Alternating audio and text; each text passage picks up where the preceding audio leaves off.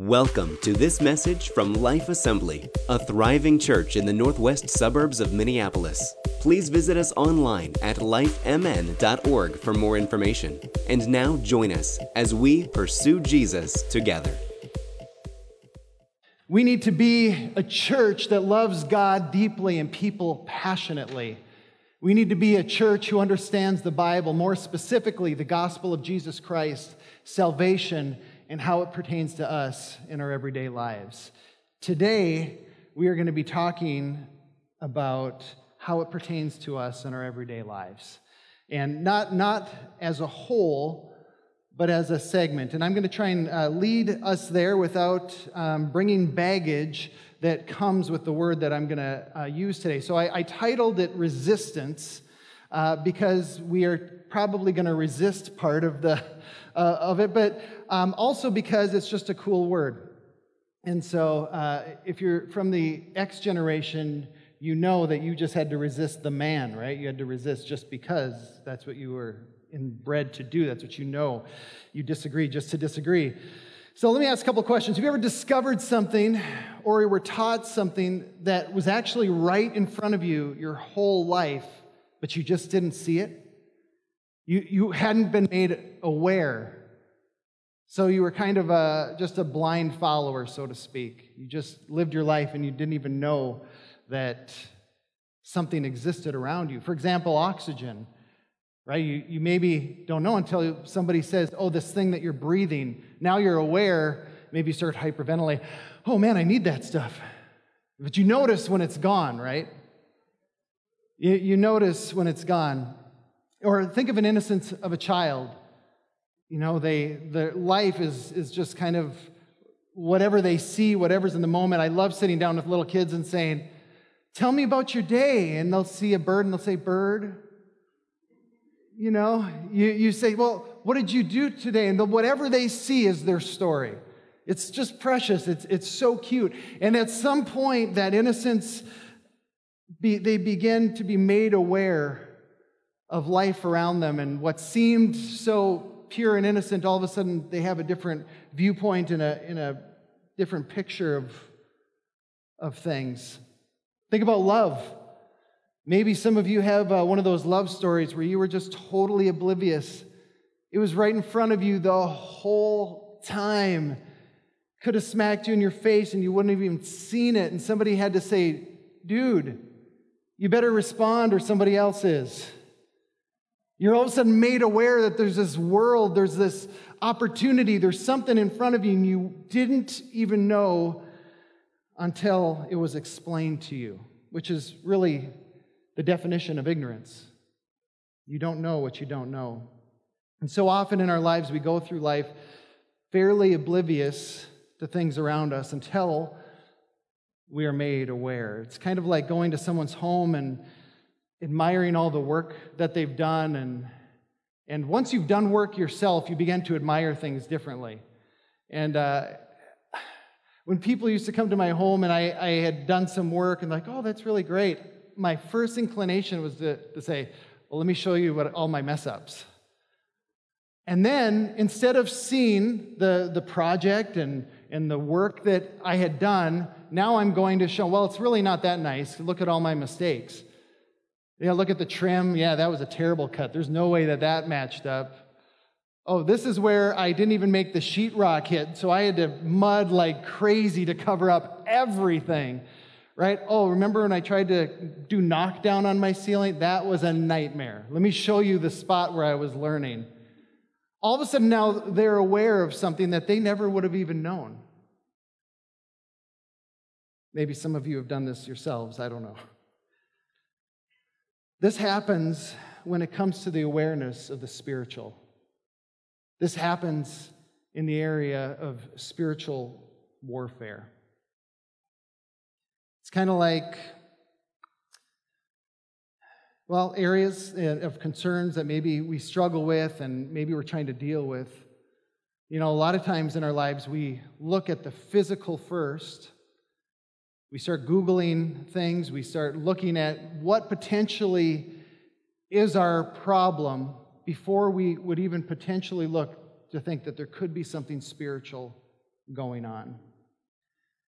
When talking about uh, demonic meddling, there seems to be two different kinds of people, and C.S. Lewis describes it in the Screwtape Letters. He says, There are two equal and opposite errors in which our race can fall about the devils. One is to disbelieve in their existence, the other is to believe and to feel an excessive and unhealthy interest in them.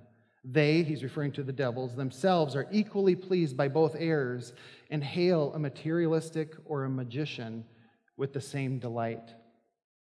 What C.S. Lewis is describing is that the devils, as he calls them, rejoice in people who are totally oblivious.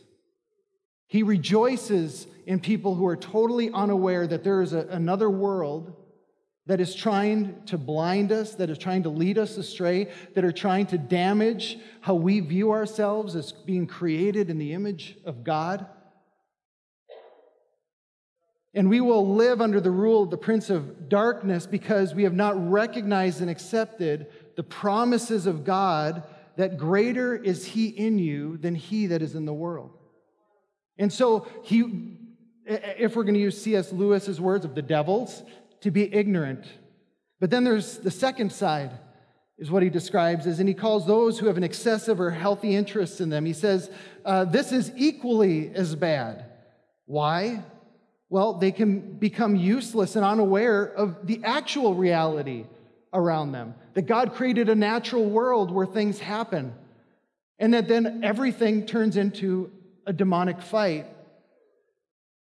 And then people view them as crazy.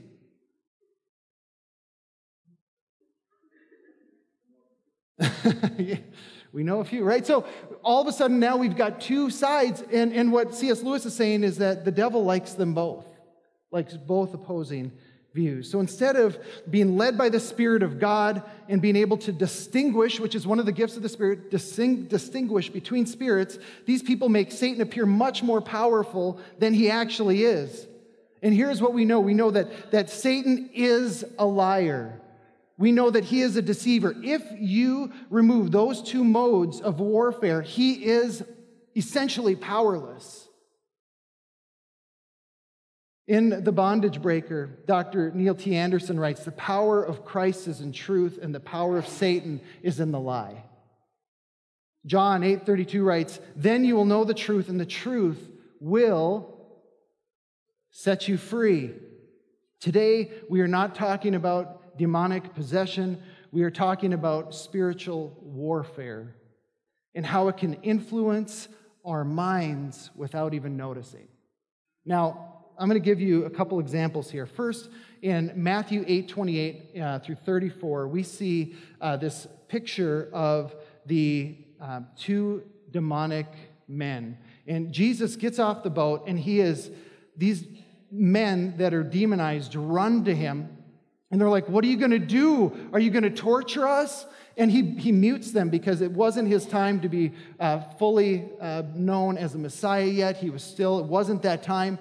And he ends up casting out all of these demons into a herd of pigs. The pigs go crazy and then they go drown themselves in the water. The city got so scared of what happened, they said, Please leave. We're not, we're not ready for you. Get out of here. And so, what happens with this story is that I think, and, and, people that I've had conversations with, they start going, Oh, I don't like talking about this. It makes me feel weird. I don't, I don't, this makes me feel uncomfortable. I don't want to talk about it. They immediately, when you start talking about the spiritual and spiritual warfare, they go to that. They go to that picture right away. But let me bring you to maybe a little bit more gentler story in Scripture, but one that I think that we deal with a whole lot more often. I want you to think of the disciple Peter. Peter was probably the oldest disciple. He had kids. He was a fisherman. He was gruff. He was straightforward. He put his foot in his mouth all the time. I like this guy.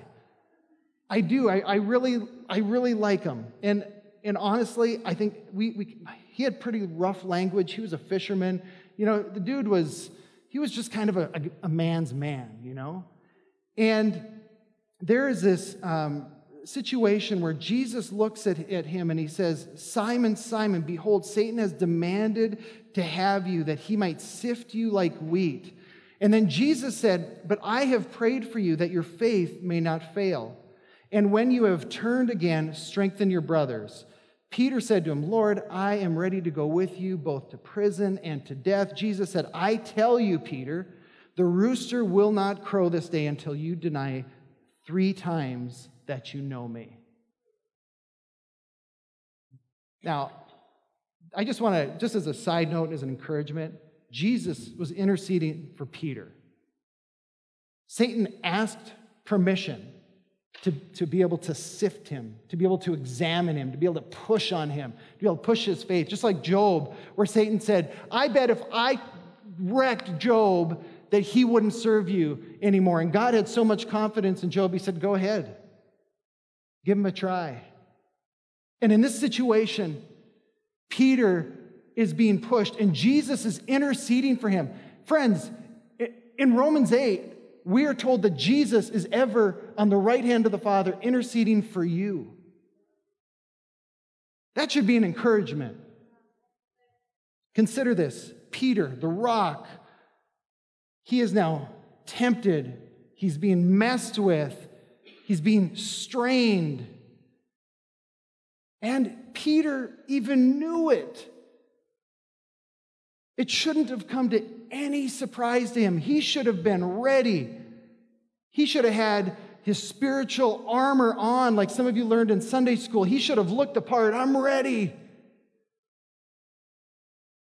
And yet, he still denied Jesus. I don't know about you, but I can relate with this.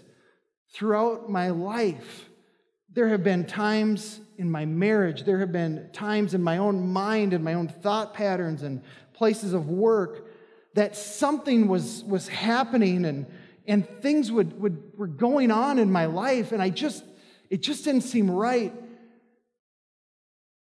And unfortunately, sometimes I was going through these things without even recognizing they were spiritual. And, and I think that so often when we think of spiritual warfare, we are looking at the extremes of, of this demonic um, possession, but we're missing it. That many of us are being examined, like Peter, we're being strained, and we haven't even acknowledged that there is something spiritual happening. And so we bring the tools of this world that aren't even the right weapons which makes us totally powerless. It's like bringing a knife to a gunfight or a VW Jetta to a classic car show. It's the wrong tool, friends. You kind of wonder if that's what we look like if we are actually being tormented and it is spiritual. Like, what is he doing? Psychology isn't going to work for this. Medication isn't going to work for this. I'm not saying medication isn't good. I, I fully approve medication when medication is needed.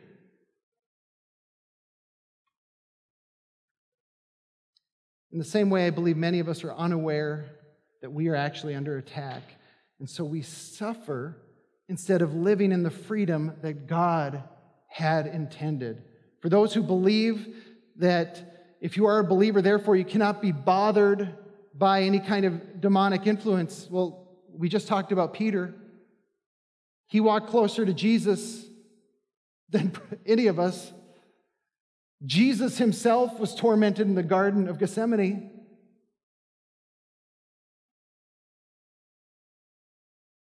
He prayed and he interceded and he asked his disciples to pray for him as well. Back in 1984, good year, some of you were alive. Terminator came out, really good year. Years after, it was eh. But this idea was that robots began to take over the world, like that would ever happen.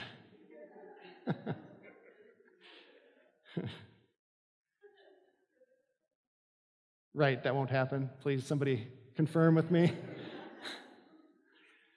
the, the whole idea of the story was that these robots were, they were taken over by the resistance.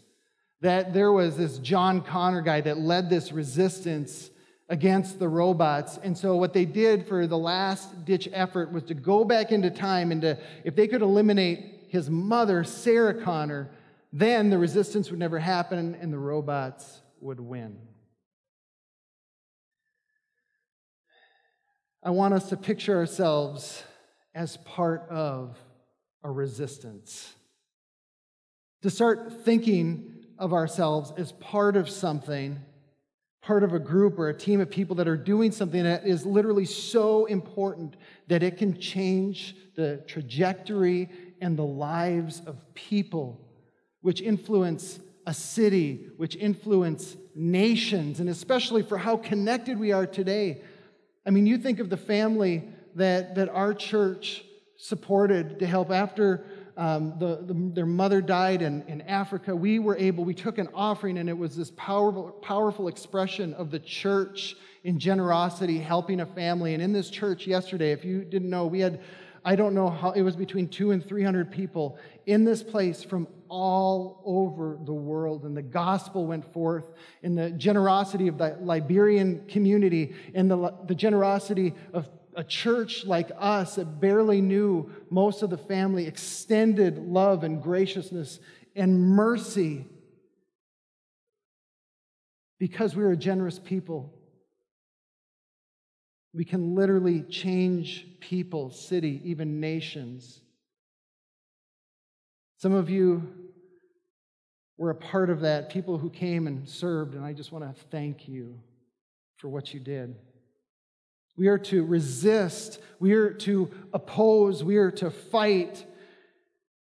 And we could talk more about the importance of resisting sin because that's when we talk about resisting that's usually where we go to. We go to our, our, the things that maybe we struggle with.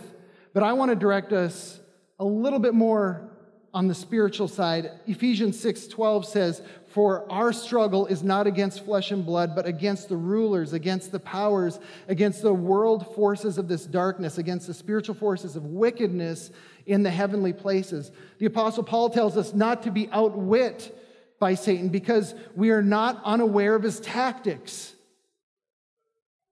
He also tells us that we are to wear spiritual armor that protects us from the schemes of the devil, that there are plans, there are tactics to derail you, to derail myself, and to, to get us away from the understanding of who God is.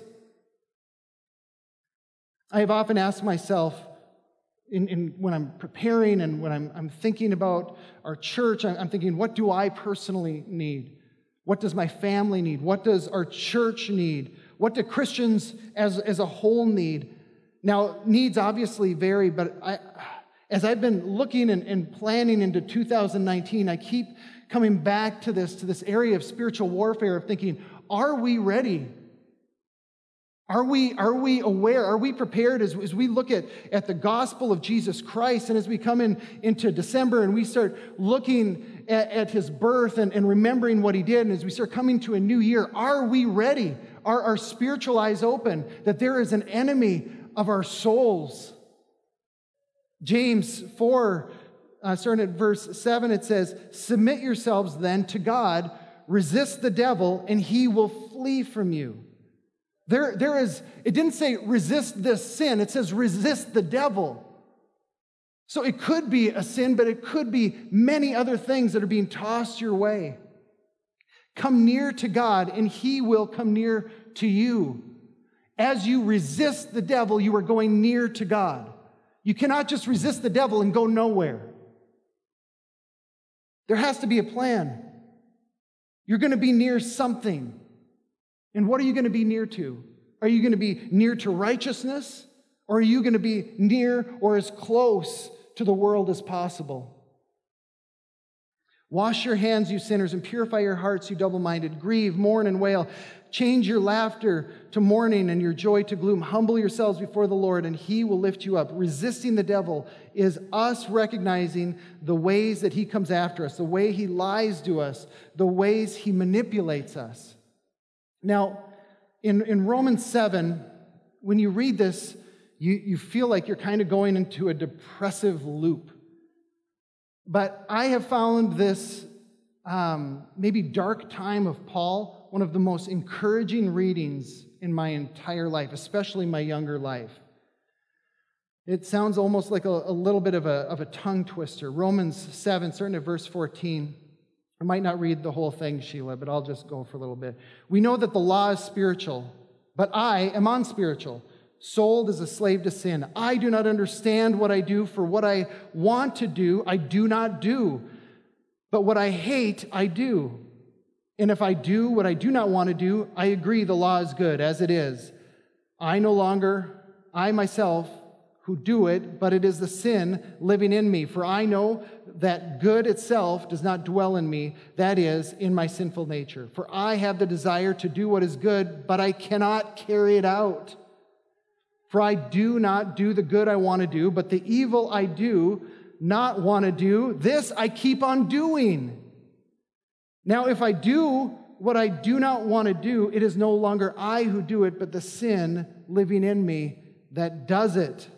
So I find this law at work. Although I want to do good, evil is right there with me. For in my inner being, I delight in God's laws. This is so important, verse 22. For my inner being, he's crying out, for my inner, this is what I want. God, I desperately want you.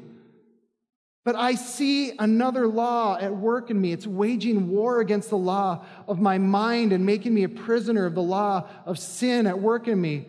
And then he says, and this sounds so similar to what Isaiah said that I read earlier What a wretched man that I am. Who will rescue me from this body that is subject to death? Thanks be to God who delivers me through Jesus Christ our Lord. So then, I myself, in my mind, am a slave to God's law, but in my sinful nature, a slave to the law of sin. I have had so much hope from this because I remember as a teenager, and I don't want to claim that as a, a, teenager I was totally immersed in my Bible. I tried. There were times that I, I did okay, and I wasn't a fast reader, so it was kind of difficult for me. But I remember as, as a young kid when I first read that, I was like, finally, I can relate with somebody in the Bible. This made so much sense to me. But what made me so mad is I never heard anybody talk about it. How is it that the thing that I relate with the most, this, this guy who wrote so much of our New Testament theology, potentially one of the brightest minds that we've ever been blessed with reading, is at this crazy place in his life. And it doesn't say what he's dealing with and what it pertains with, but whatever it was, I relate with this. And I, and I remember for years just sitting in church and, and every, like they would glorify King David, which he was amazing, but they would never talk about his failings. I identified with his failings. And it was never discussed, it was never even talked about. And here, Paul gives us I believe, one of the, the most generous gifts that God allowed in Scripture for us today, because then we can look and go, okay, I can, I'm doing okay. I, I, can, I can keep going now. I, this, it's okay. Paul at the, is at the same point that many of us have been, or maybe we are right now. Spiritual warfare is understanding that there is sin working against us and we must resist. By resisting, by resisting Satan, we are coming closer to God. And I want to encourage you, if you're able, you're kind of looking at this temptation thing and you're struggling and struggling and struggling, a lot of times we're looking at our problem instead of looking towards the author of our faith. And so we're struggling, we're struggling, and we're maybe trying to resist. It says that we are supposed to go to God, resist Satan, Okay? Look towards God. If you're in college or maybe high school, maybe this scripture is exactly what you needed today. Paul loved God. Paul was devoted to God. He was a spiritual man, hungry for the ways and the things of God, yet there was this sin nature that was lurking from the shadows. And he just happened to say it while many of us are thinking it. The sinful man that is directly opposed to the Spirit of God is working against us. And simply put, we are, again, to resist the devil. And the promise is if we resist, he will, Satan will flee. He must flee because God promised that he would. Now, I'm not encouraging us to get weird and wily and overly sensitive because we, we read from C.S. Lewis that there are the two sides here. However, it may be really good for some of us to begin to start having some spiritual eyes open to the world around us and what is happening, especially if the spiritual world isn't even on our radar. There were have been times where I knew immediately that something was going on, and I called people and I said, I need you to pray. There, there is something spiritually going on here. I don't know what it is. And, and I, embarrassingly enough, there are times that it took me a long time to realize what was going on. And when I realized it, I'm like, how on, I'm a pastor. I should be able to just identify these things. And, and you know what? The devil is a deceiver. And the more that he can lull us in, into thinking that this is just things I've got to work through, that is working against us as, as followers of Jesus Christ. You cannot bring a physical weapon to a spiritual fight, and if you do, you will not be successful. So, I believe when it comes to spiritual warfare, there are a few main areas that Satan begins to attack us. And if you're married, I want to let you know that you, um, your marriage you are going to be under attack. Satan doesn't want you, doesn't want your marriage to be successful, doesn't want your kids and your lives to be successful. If you can derail the, the kids, then he is going to have a much better chance of having them. You need to be praying over your relationships. You need to be praying over the minds and hearts of your children. Two, your identity as, as a child of God will always be attacked. And I, I mean, when, when you're looking through things in scriptures and, and sin, you can always come back to Genesis 1 of us being created in the image of God. And from the very begin, beginning, Satan has wanted to be able to trash our identity. The more that, that he can see us hurt ourselves and do things that harm us is literally uh, us uh, just devaluing ourselves as the image of God. God is truth. Satan is a liar. The Bible tells us that Satan's native language is lies. So when you begin to accept words that he is saying of you, you are beginning to be like your mother Eve, who listened in the garden and said, Oh, he doesn't want you to eat that tree because he doesn't want you to be like him. You're beginning to believe lies about the character of God and who he is. She believed Satan.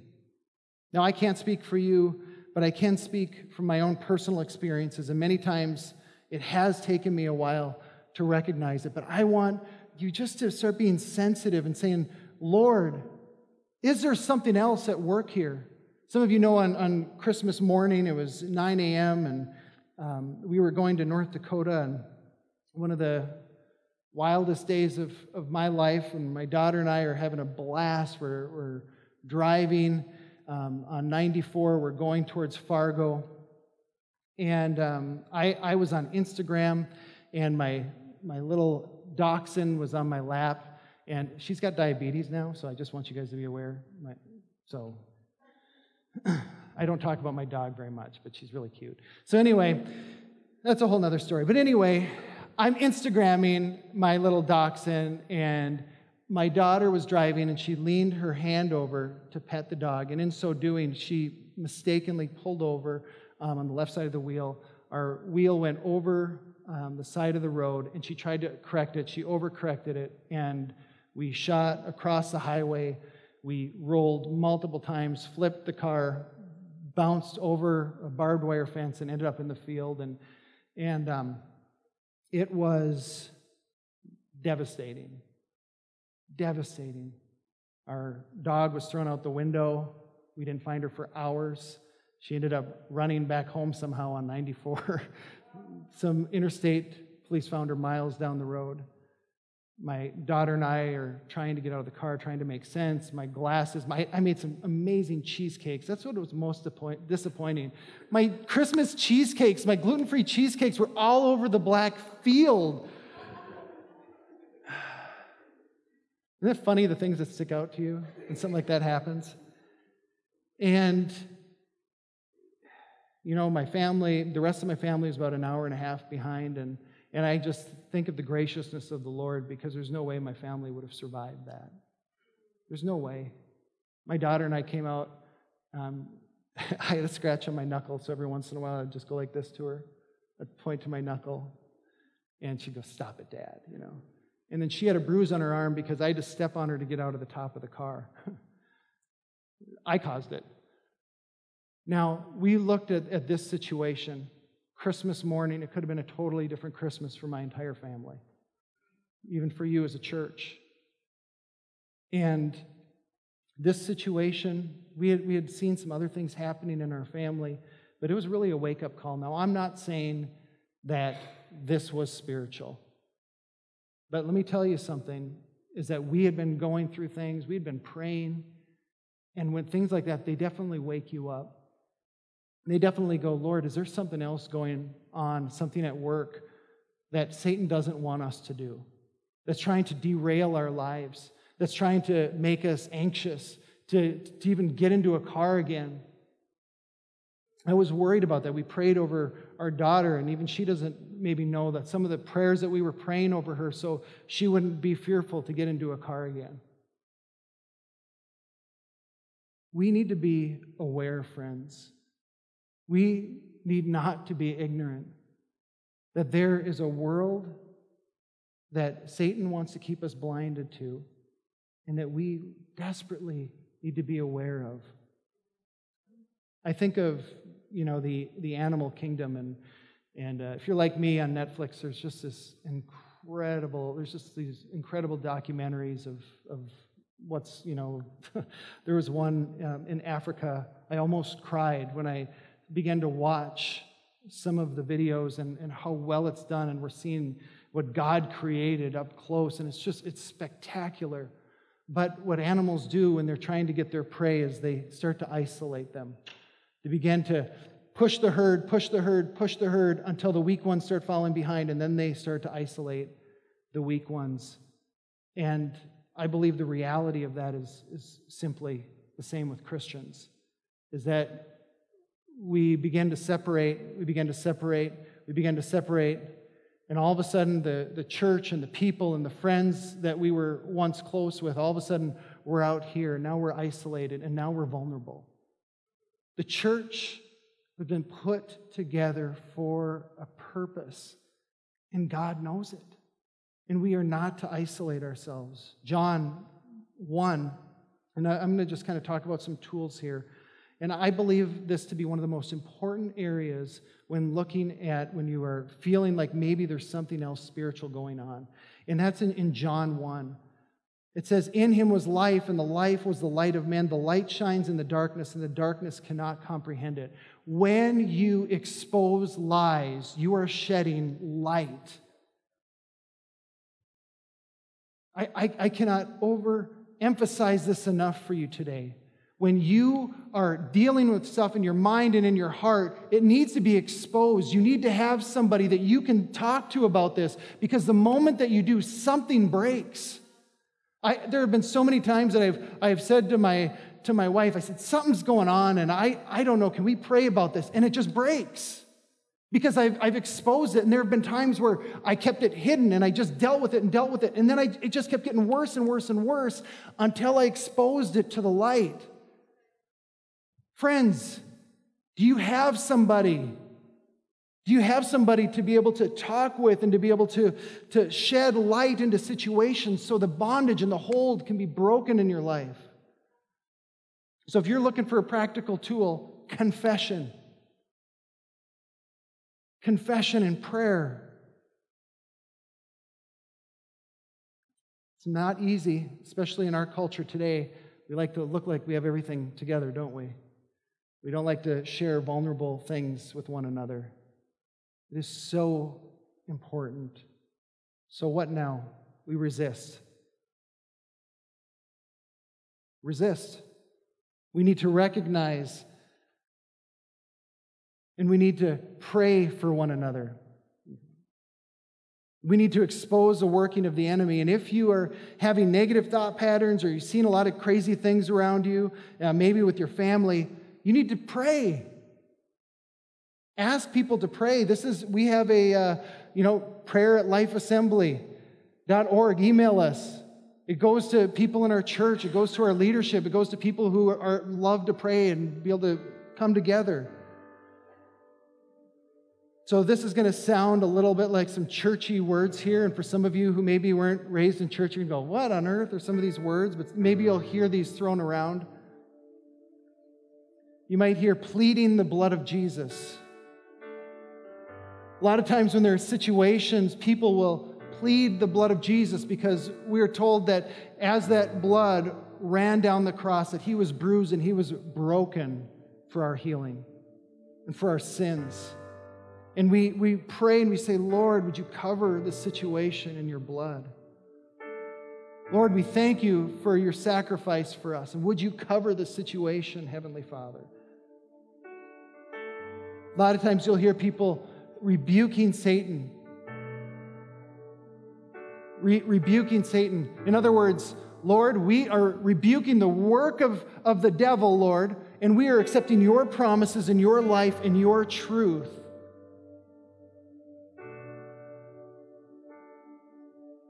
When it comes to confession, are you holding on to bitterness instead of forgiveness? Are you dabbling in areas of spiritual influence that you were never meant to dabble in? Are you prideful instead of walking in humility? Would you please stand? I'm going to read Ephesians chapter 6, and, and I referenced it as the Sunday school thing of, you know, the armor of God. But I think that when we walk out today, I think that instead of hearing what I have to say about it, I think we should hear how God says that we need to be prepared for this. Okay? Therefore, put on the full armor of God so that when the devil or the day of evil comes, you may be able to stand your ground. And after you have done everything to stand, stand firm then with the belt of truth buckled around your waist, with the breastplate of righteousness in place, with your feet fitted with the readiness that comes from the gospel of peace. Verse 16, in addition to all this, take up the shield of faith with which you can extinguish all the flaming arrows of the evil one. Take the helmet of salvation and the sword of the Spirit, which is the Word of God. And pray in the Spirit on all occasions with all kinds of prayers and requests or petitions with this in mind. Be alert and always keep on praying for all the Lord's people. Pray also for me that whenever I speak, words may be given to me so that I will fearlessly make known the mystery of the gospel, for which I am an ambassador in chains. Pray that I may declare it fearlessly as I should. Church, I do not want Life Assembly to be ignorant. I do not want us to be a church that goes through the motions of the gospel of Jesus Christ, that we can say what we're supposed to say and come and lift up our hands and worship, all while we're walking in spiritual warfare and we don't even recognize it. Now, some of you, I know you are prayer warriors, you're interceders, you know this stuff. But I believe there are many of us in here going, man, I think, I think I'm struggling here and maybe this is spiritual and it, it's not as much physical as I thought. So, what we're going to do is we're just going to take some time, and I want to invite you up if you need prayer, if you just want to come stand at the altar and just say, Lord, is there something else going on here that I should be praying about? Over and over again, what, what I presented to you today through the scripture is that we are to pray on all occasions. Jesus prayed for himself. He asked his disciples to pray for him. He prayed for Peter. Are we praying for one another, friends? Heavenly Father, we come before you in the name of your Son, Jesus. Lord, I pray that our eyes would be open, Lord, to, to a world that, that it is way more comfortable to be ignorant to. Lord, you, you, you shared in uh, 2 Corinthians that, that there is a veil that, that covers so many eyes, Lord Jesus, with the reading uh, of the Torah. You, you say that there, there's a veil over the eyes of, of people. And Lord, that veil needs to be torn. And Lord, I just ask that you begin to reveal to us in real, uh, practical ways how we can begin to pray over things, Lord Jesus, for our church family, for each other, and for our own families, Lord.